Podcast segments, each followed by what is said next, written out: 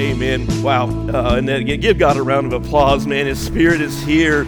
And man, thank you guys for being here today. What a kickoff. Last Sunday was one of our largest crowds on a regular Sunday in the history of our church. I think we just killed that. And so thank you guys for being here. Uh, we're teaching you guys uh, how to shape your future self by developing holy habits in your daily walk with God. And last Sunday we kicked off, and as much as you've already sensed what God is doing here this morning, and uh, man, I love that last song. Uh, it's so hard to be a preacher here because man, you're you're you're snotting and you're you know r- r- crying, and, and then you got to get them talk. But anyway, uh, and but I love that, and, and, so we're here this morning. Not that I'm snotting, but anyway, uh, but I love the fact that God's moving. And last Sunday we saw that in such an epic way that it cannot be uh, not recognize and, and honor God. Uh, from Allen and our group, we got a satellite campus that's meeting in Missouri, uh, all the way to, to Tupelo. You could just sense that God was working. And um, we spoke to you guys, uh, the first domino in your holy habits to, to fall last Sunday was the, uh, we talked to you about the power of praise. And we shared with you how to spend time just praising God when you don't feel like it. And that was the key. You come to church when you don't feel like it. You honor God, and you're going to hear testimonies of people sitting in the pews last week with you, with you guys of how God changed their perspective, their attitude just this week. This is real. This is not back in the day stuff. This is now. This is now happening.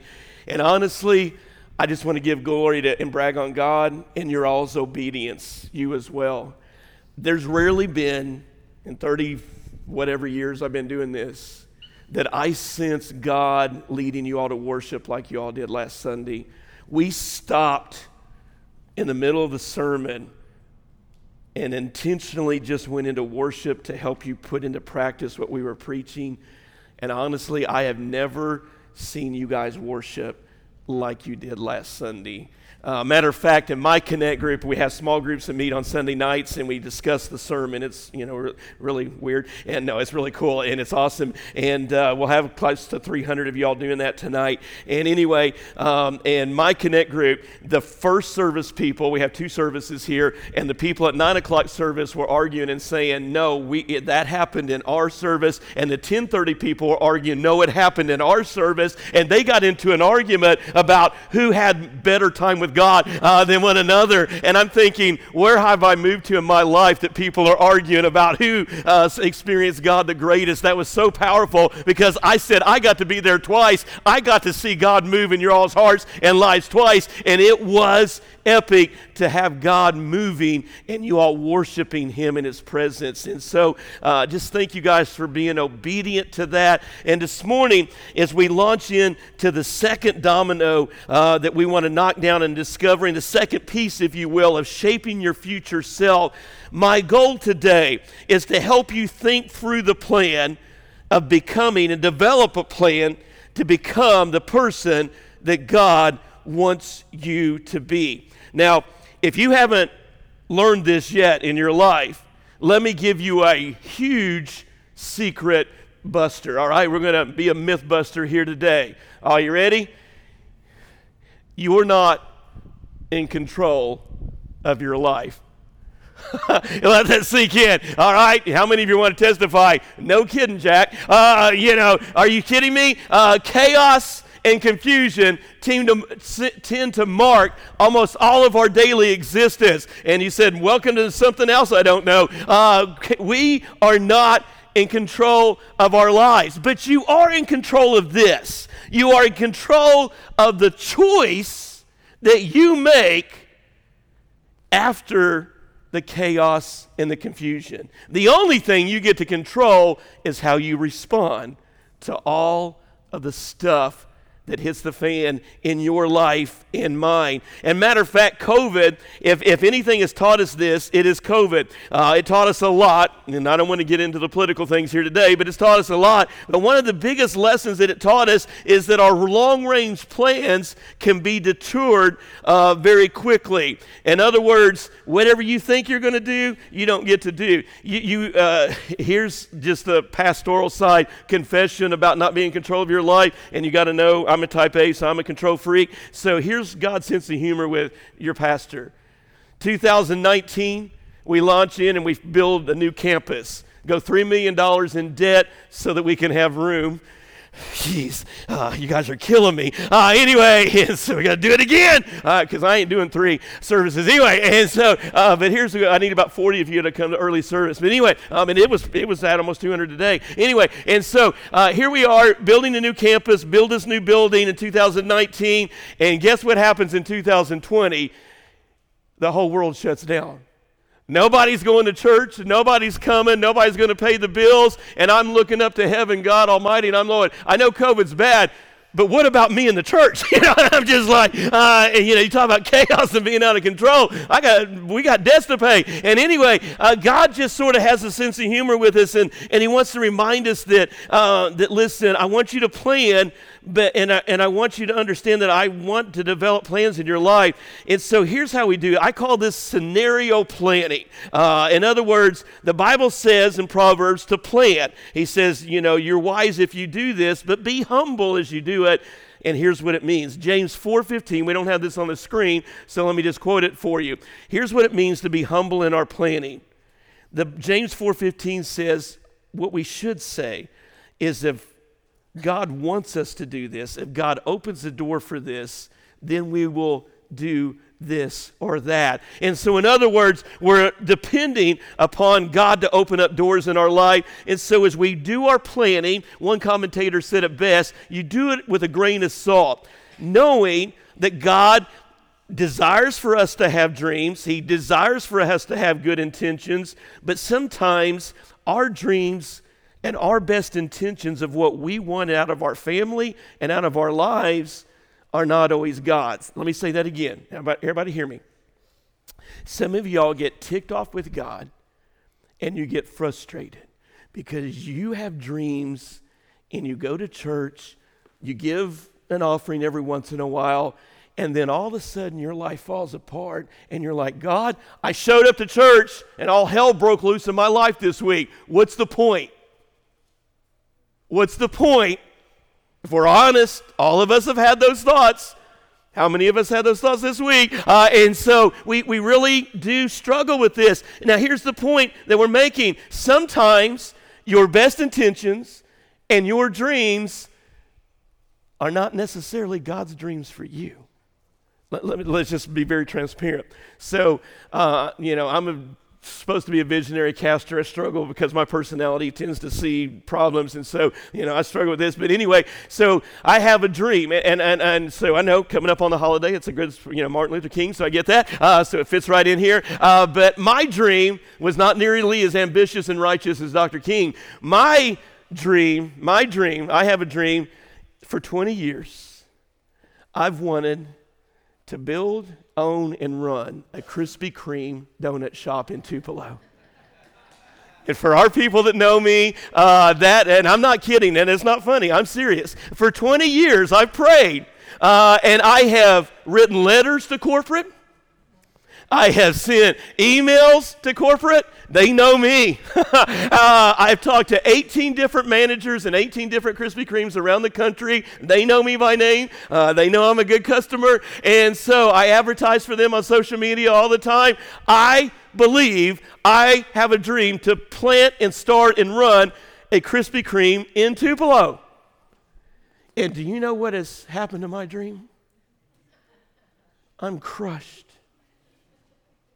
Because Tupelo announced a few months ago the enemy, Satan, has come to Tupelo. They, whoever they are, are launching in Tupelo a cake eating, nasty Dunkin' Donuts. They should not even have donut on their name. Call them coffee, that's fine. They're not a real donut shop, and I'm just saying. My dream has never been realized. And I can get mad at God because I don't get to own a Krispy Kreme, but here's why we follow God's dreams for our lives. And this is why you need to be in a discipleship group and you need to be in a connect group and small groups because you need Christian friends around you to remind you that not always what you want is best for you. Now, here's the reality, and this is what my friends, you all, have told me. You know what? Maybe you're more important to us to be the preacher of the church than you are to run a Krispy Kreme. I'm still waffling on the edge. Some of you all have said, maybe if God gave you your dream, not only would you walk away from the ministry, but you would eat all of the product and you would weigh over 500 pounds and have to motor in on here on a cart. And then I'm not even going to tell you what the media did, guys, but we need two more guys in the media because those guys are no longer with us. And so, in other words, my point is, is that I would have ate myself to death. And so God knows that He has a plan for our lives and our hearts. And, and, what He's saying to us is that I want you to dream, but I want you to let me put the right dreams into your heart. Let me lead you in, in setting the proper goals for you in your life because I want to give you better things than what you want in your life. And so this morning, I want you to I want to help you realize that in shaping our future self, there's one word that you're going to hear over and over again this morning, and that is faith. So this morning, let me teach you what God's word has to say about setting goals by faith. Turn your Bibles to just one verse today, Hebrews 11:6. We're learning how to set goals in our life by faith. So, as you're turning there, let me give you because this is the illustration I want to give to you guys today that I want you to stay with us as we go through the rest of the sermon. Anybody in here ever used a flashlight? Okay, you live in Mississippi. If we haven't had a tornado this week, hang on, we're going to be without power next week. All right, you just guarantee you that's our lives here in Mississippi. We're going to have a storm that's going to knock out power. I would highly recommend everybody have multiple flashlights in your home. And so I feel like uh, what's Matt? Uh, I feel like uh, I'm on the Weather Channel. Anyway, uh, and so uh, TVA style. So here we are, and, and, you know that the key to a flashlight. Now this is really complicated. All right, y'all ready? Um, I know some of you guys are going to struggle with this, Nate. But you take a flashlight. You ready, dude? You got it down? All right. Put it in your hand. you marvel, okay? All right. And so you take the flashlight and you push the button and it comes on. All right, uh, so that's how a flashlight works. Is you? It has the light. It has the power inside of it the whole time. Do I need to go slower for you, Avery? You got it? Okay. All right. Anyway, and so you have the flashlight. Uh, you have the batteries inside of it, and what do you do? You turn it on, and the light comes on. Now, here's the big reality game checker. All right, you ready for this? The light was already there, but you have to do the motion by faith to activate the light. And so, what we're talking to you about today is if you want to sit around and whine and gripe that your spiritual life is not where it should be, that man, I just don't sense that God loves me like He does other people, I'm telling you, it all hinges on your active faith. Are you allowing God to shine the light into your life. And that takes a measure of you and I stepping out by faith. Here's the greatest quote you're going to hear in the message today, and it doesn't come from me. It comes from an old school preacher by the name of A.W. Tozer, but he hits it out of the park. Here's what I want you to take a picture of. This is what the whole sermon is about today. Describing faith in Hebrews 11:6. A true Christian feels supreme love. This is us a true Christian feels supreme love for one whom he has never seen. Oh, this is good. Talks familiarly every day to someone he cannot see, sees the invisible, hears the inaudible, and knows that which passeth knowledge. Isn't that so cool? To me, that is describing what it is for you and I to live by faith. Now, what do you all put your faith in? Every day you struggle not to do this, but some of you all believe that, man, we get President Biden and the Democratic Party and they're going to save our country. Okay? Uh, and uh, some of you believe that, man, if I just, you know, and what, what your parents will tell you And what society will tell my D now students here this morning is that you guys need to go and, and you need to get, know, they're not going to say this part, but you guys need to get half a million dollars in debt in your college degrees and everything you ever dreamed of will happen. And again, listen, I went to college. I know, you know, no way. I really did uh, and graduated. But, but I, I got news for you. A college degree is not going to make your life utopia. Here's what I found out, I've been pastoring this group of, and we've got, you know, this is cool about our church, is after 30 some odd years, is that I watched all of the, our students go, and here's what I found out. Like 90% of them go to get their degree, and they never, ever do anything with that degree. So they just do something completely different. So, and again, I know parents are going to throw stones at me. I'm not against college. I'm not against all that. What I'm saying is, is getting your degree or going out and getting the high dollar job is not going to guarantee that your life's going to be happy and you will be free of any headaches. What I'm telling you is, and what God is saying to you and I this morning, don't put your faith in the wrong object. You put your faith in God. Now, He's going to lead some of you to go down that road and He's going to bless you with it. Others of you are going to do something else and He's going to bless you with it. But your object of your faith is not in material things, it is in God. And so, here's what he says to you and I your faith takes science, logic, and reason. They all point to faith in a divine creator. We're not opposed in Christianity. Matter of fact, science, logic, and reason all point to a divine creator. And here's what the writer says And without faith, it is impossible to please him. Wow. Let that sink in this morning. Y'all get it? Without faith, it is impossible to please Him. For whoever would draw near to God must believe that He exists and He rewards those who seek him.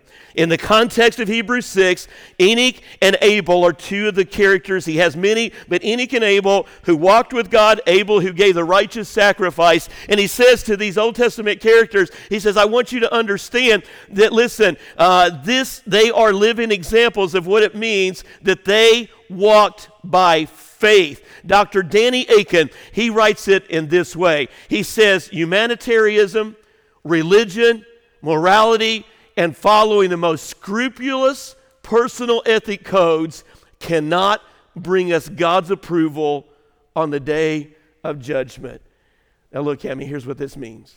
What the writer of Hebrews is saying when he makes the statement without faith, Taylor, you cannot please God. What he's simply saying to all of us in the room this morning is that I don't care who you think you are, you keep trying to come to church.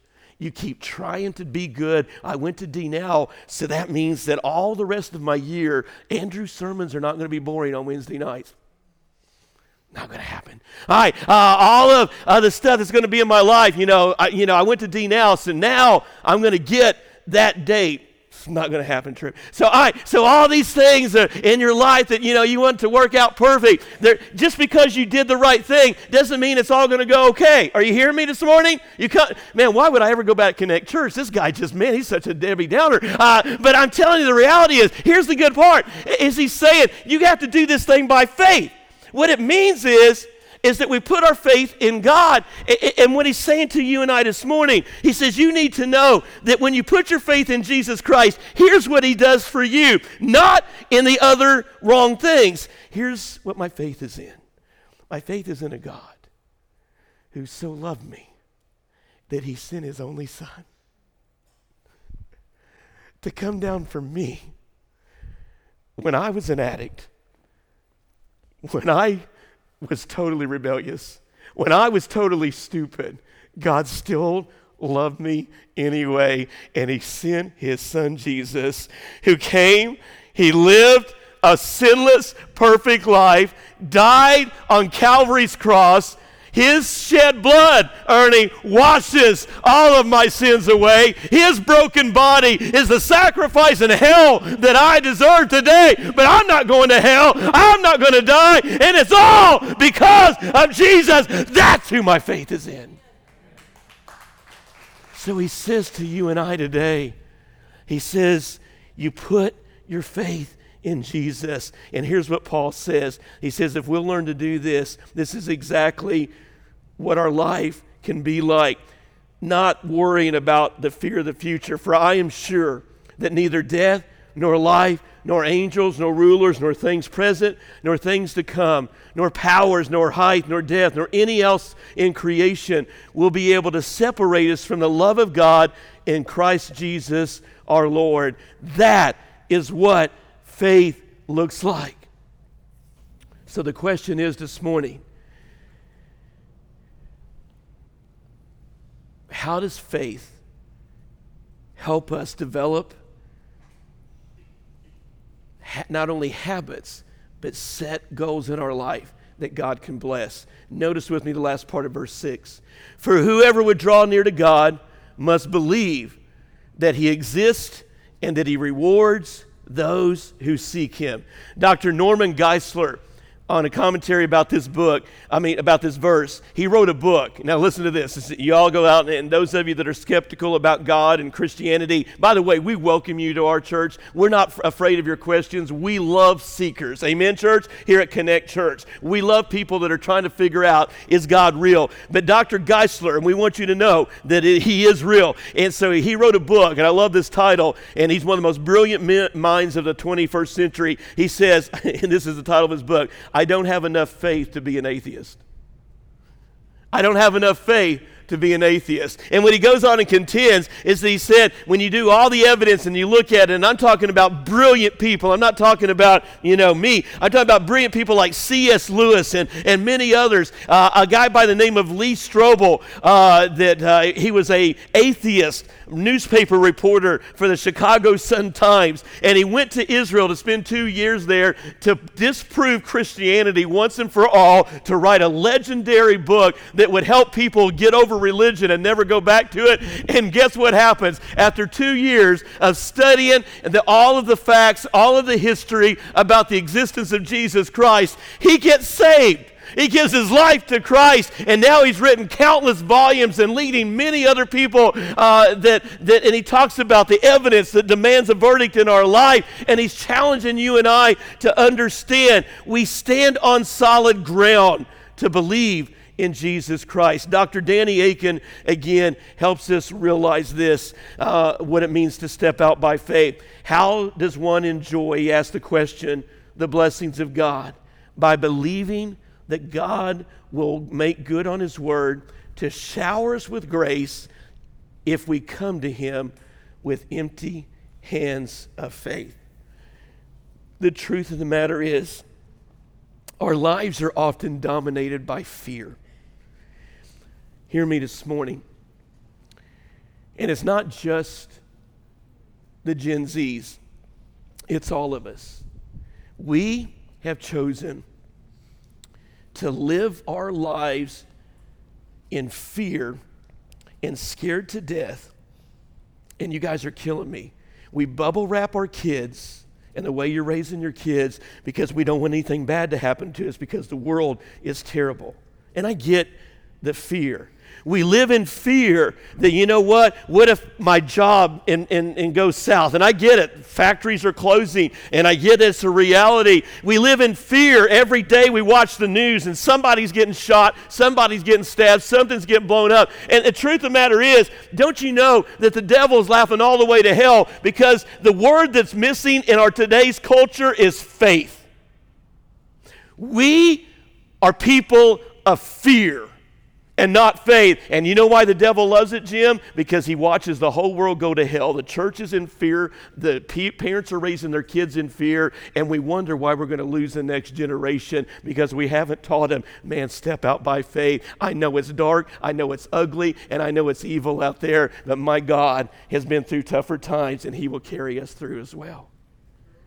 Folks, we got to choose faith over fear because I think this illustration describes far too many of you of how you're raising your kids, how you're living your lives. Fear over faith. I'm going to go old school illustration this morning, and uh, because I think it just nails the point. Back in the day, uh, all right, so just pretend with me, those of you that us, you know, 50 or five of us that like westerns. And so back in the day, there was this frontier dude, and uh, he was living, you know, and, and it's, you know, 100 years ago. And so he's out on the frontier, no modern conveniences, uh, and his wife gets sick and it's winter and they're out west and there's snow and you know it's just been snowing and, uh, and cold. And so his wife gets sick one evening and, he, and she's like really going to die. And he knows that uh, the doc and if you've ever watched a gunsmoke you know that we just call him doc in the western days. And anyway and so doc is across the other side of the lake and uh, he's got to get his wife to the doc and so so he so he can save her. And so the only way to get from his little cabin out in the woods to the other side with a little village was at is he has to go across the frozen lake. Now, normally, if it was warmer, he'd get in a boat and, you know, and, and go save her. But he's out there walking on the ice. It's pitch black dark, and he's just walking like this in total fear that the ice is not really frozen, John. And so just and this is a true story. And so finally he gets so frustrated and he hears a little bit of crackling and popping. And so now he just gets on his knees. So he's literally on his knees carrying his sick wife who's dying in his arms, literally, and he's just inching his way across the ice. And then all of a sudden, he hears rumbling, and, and the ice begins to pop and crack, and he goes, This is it.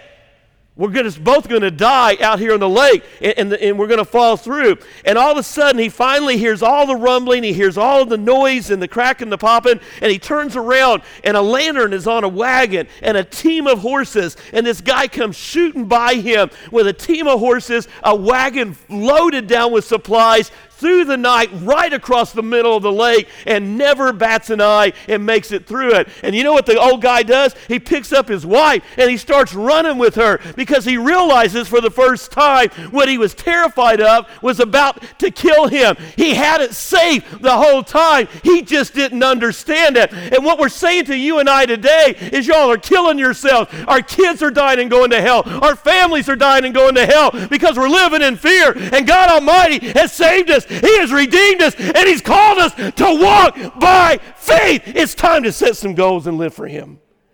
And so He's saying to you and I today get over yourselves. Let me take care of you. Now, with all that said, I got just a few moments, and I'm going to share with you six principles. Six thoughts. You need to write them down. And I know what you're thinking. You've got like three minutes, and you're going to share with us six thoughts choose faith over fear. All right, so uh, we're going to do this. I know you're, thinking and it probably won't work, but here we are. All right, number one, I'm going to borrow some of these ideas from Pastor Rick Warren. I just wrote them better than him. anyway, so uh, here they are. Number one, here's how we set goals by faith in your life and mine based on Hebrews 11 6. Number one, we set goals by faith because it's our spiritual responsibility.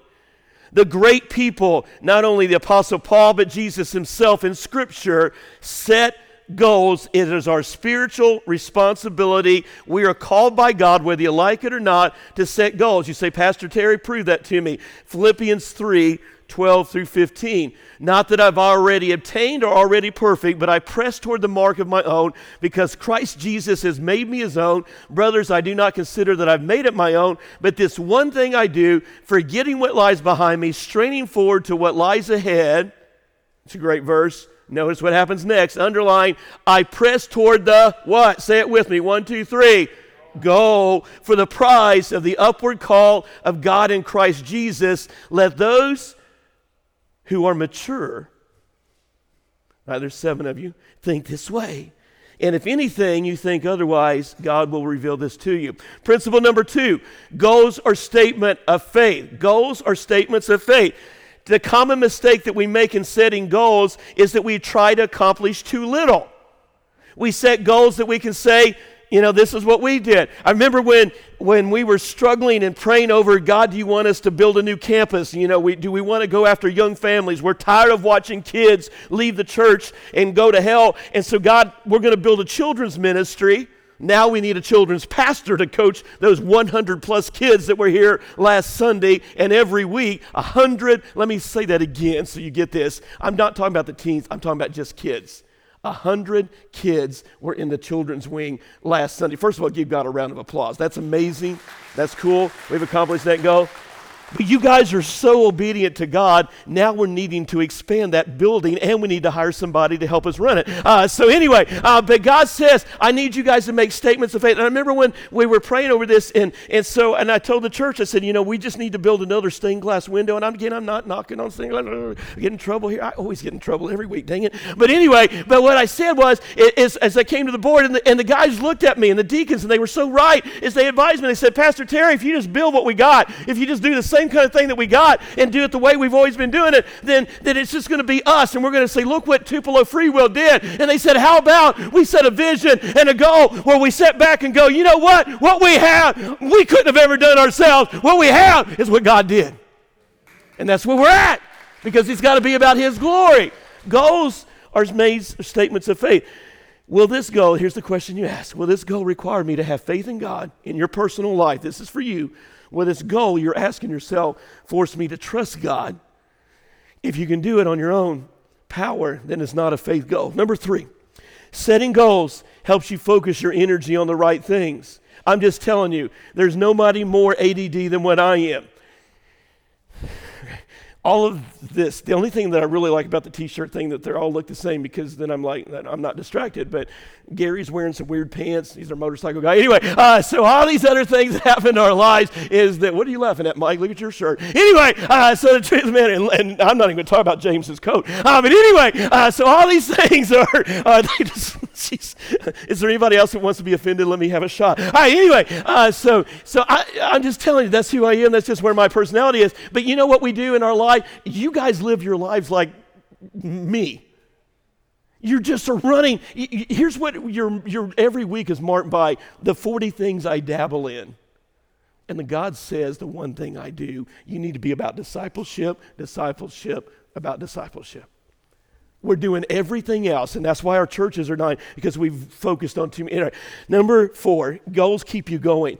They give you endurance, they give you diligence. All right, for those of you that are just not energetic people, let me say something this morning. The way you get up in the morning, the reason you get up is because you have a goal to please God. Some of you, and you need, I know some of y'all parents are going to put this on your kids, teenagers room this week. Uh, goals keep you going. It gives you a reason to get up in the morning and get your backsides to church and worship Him. Number five, this is my personal favorite God builds your character. Listen, when we set out to build this new campus, when God was working to do this church thing that all He was doing, it almost killed me. I mean, literally, almost killed me physically, uh, to, mentally to get through all this thing. But you know what happened in my life? God began a long time ago before that and said, I need you. If we're going to, if you want to quit losing a generation that, that are walking away from faith in the church, then you got to change. And you know what happened when God did all this ministry stuff? You know what really changed was me? It was me the way I looked at being a pastor, the way I saw God, the way I saw my three sons. Do you know what launched the whole church movement that we have here? Is because my three boys didn't want to come to church here, and neither did their friends. And I said, Flip, no. I'm not giving up hell for my kids. God, you do whatever it takes to reach them and the next generation. That's what God did. You know what He did? He changed a movement, but He started with me. He changed me. This is what goal setting will do. It will build your character and it will help you become what you need to become. Number six, goal setting by faith will be rewarded. God wants to bless you here and now, but for the rest of eternity as well. All right, so let me give you a couple of practical things. I got to do these quickly this morning, but there needs to be guardrails in your life because some of you all are just weird and you con- constantly get off track with this stuff. So you're like, oh, yeah, I got to build goals. Well, let me give you three questions to help you evaluate godly goals. Here they are. Number three, and there, I'm just going to give them to you. One, will this goal honor God? You ask these three questions, you set your goals this week. Number two, is the goal motivated by love? Am I going to love others? Am I going to help others? And number three, will this goal require me to be totally dependent upon God? Will it be cause me to be totally dependent on God? Here's why you set goals by faith because they keep you moving towards God. Ladies and gentlemen, you're going to be tempted to quit church you're going to be t- tempted to quit God. You've got to set goals by faith. It keeps you hanging in there.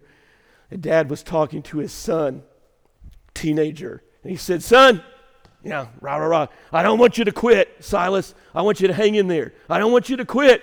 I don't want you to quit. I want you to hang in there. And so uh, he said, Remember Abraham Lincoln? Yes, sir. He didn't quit. Remember Thomas Edison? He didn't quit. You remember Michael Jordan? Got cut from his first basketball team as a freshman. He didn't quit. You remember Chris McCringle? The boy goes, No, who in the flip is Chris McCringle? And he goes, Exactly, he quit. Uh, and so, so that's what I'm just telling you this morning is look him up. Uh, we keep going. Now, here's what I want to remind you this morning it's not about willpower. I'm not here to say go join a gym and do this by willpower. What I want to tell you today, God's goals are completely different. What you need in order to accomplish your goals by faith this year is number one, is I will need God's Spirit to empower me. What I pray over every day of my life, this is not Terry Pierce willing his way into a good goal by faith. It's the Holy Spirit to empower me. And when I pray every day of my life, God help me to love my wife as you love the church. I don't know about you, but I'm, am I the only one that struggles to love your spouse? I mean, the way God should. I mean, there's just times where we get on each other's nerves. And you know what I ask her, you know, and she does this all the time. A lot more she prays for her than she does for me is that God help me to love Terry. And she needs it because I'm not lo- lovable. But you know what? I ask the Holy Spirit to empower me to love her as Christ loved the church. And He does. God help me to raise my kids. I don't have to be the one that saves my kids. God, you help me to make right decisions about my kids. Help me not to freak out. Help me to let you take care of my kids and cause you to handle them so I'm not freaking out over every little thing. Number three is that I'm praying every day for God to help make me a better pastor and to be able to lead this church where He wants it to go. I'm not good enough to be your all shepherd. I have no idea what Lynn goes through every week, but I pray for him and I pour into him because I want God to help that dude that's a mechanic at his place in business. And I want God to do the same thing for you. God, help me can I tell you a story real quickly? And I'm going to do this, um, and I'm going to read it to you. I normally don't do this, but they, you know, uh, they posted this on social media, so I won't mention Deanna Foster's name, but and um, and and so it's fair game. So here's what she wrote about being in the service last Sunday, and I want to get this because this is what it looks like for the God Spirit to empower you. Nina Foster, she she wrote, Brother Terry pointed out last Sunday that God commands us, commands us to praise Him, even when we don't feel like it. It's not an option, she said. Remember what I told you? Even when you don't feel like it, you come to church, you worship God, and you praise Him. So today was one of those days, she goes on to write. She says, I didn't want to do anything. I didn't really want to talk to anyone. I didn't want to, to walk or work out. Uh, she said, I didn't want to go to work. I didn't even feel like doing my devotion. I didn't feel like praising him. But the words that just kept echoing in my brain was last Sunday's sermon by Brother Terry that said, even when you don't feel like it. Do you know how a sad place it is in your life when you hear Brother Terry's words in your brain? So anyway, uh, so but anyway, bless her heart. And she said, all I could hear was you yelling, you know, doing when you don't feel like it. And she said it, it kept running through my head. So I got on my shoes, I got on my earbuds, I put on Pandora some Christian music. Brother Terry said I need to listen to Christian music. So then I got myself up and I started walking my mile. And then all of a sudden I realized that my attitude began to be affected by what I was listening to and by focusing on praising God when I didn't feel like it. Before I realized it, I had walked two miles and I realized that God is saying to me, it doesn't matter about you. I am worthy to be worshiped. And then it hit me. God knows my heart. He knows my thoughts and feelings. He knows my faults, but He wants me to praise Him no matter how I feel. And it changed my attitude. That's what it's like to live in the Spirit and let Him change the way you set goals in your life. Number two is I will need God's word to guide me. Out at the guest services desk, we have this piece of paper. It's a Hear Journal. Tanner works his backside off to put this together every month. You need to work your side. We only do. We only ask you to read the Bible five days a week, one chapter a day for five days a week. So that means when you screw up on you know half the time and you didn't read it, you got all weekend to catch up. This is an easy plan. We couldn't have made it any easier for God to pour into your life, and then we also teach you how to apply the Word of God. We've got these out there. Everybody needs the Word of God daily into your life life. This is easy peasy, one chapter a day, keeps the devil away. Get on into the Word of God. Use our Hear Journal plan. Number three is I will need God's people to support me. This is why you need to go online today. If you're not a member of one of our Connect groups or small groups that meet on Sunday nights or in a D group, you need to go online today, get signed up. Taylor will call you this week, and we want to plug you into this. Now, here's what I want you to do I want you to stand with me this morning, every head bowed. And we're not going to do the formal invitation that we normally do. But here's what I want you to do this morning.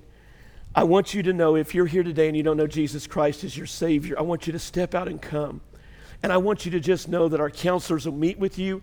There's an old fashioned altar here that's open. They'll meet with you and share with you the gospel as the band continues just to play this morning, I want you to just come as you are and say, Jesus Christ, I want to receive you as my Savior. This altar is open. We're not going to sing a verse of invitation, but we want to invite you to come and be saved. Just come as you are right now. Some of you may need to come and say, God, I'm tired of living in fear. I choose to come by faith today.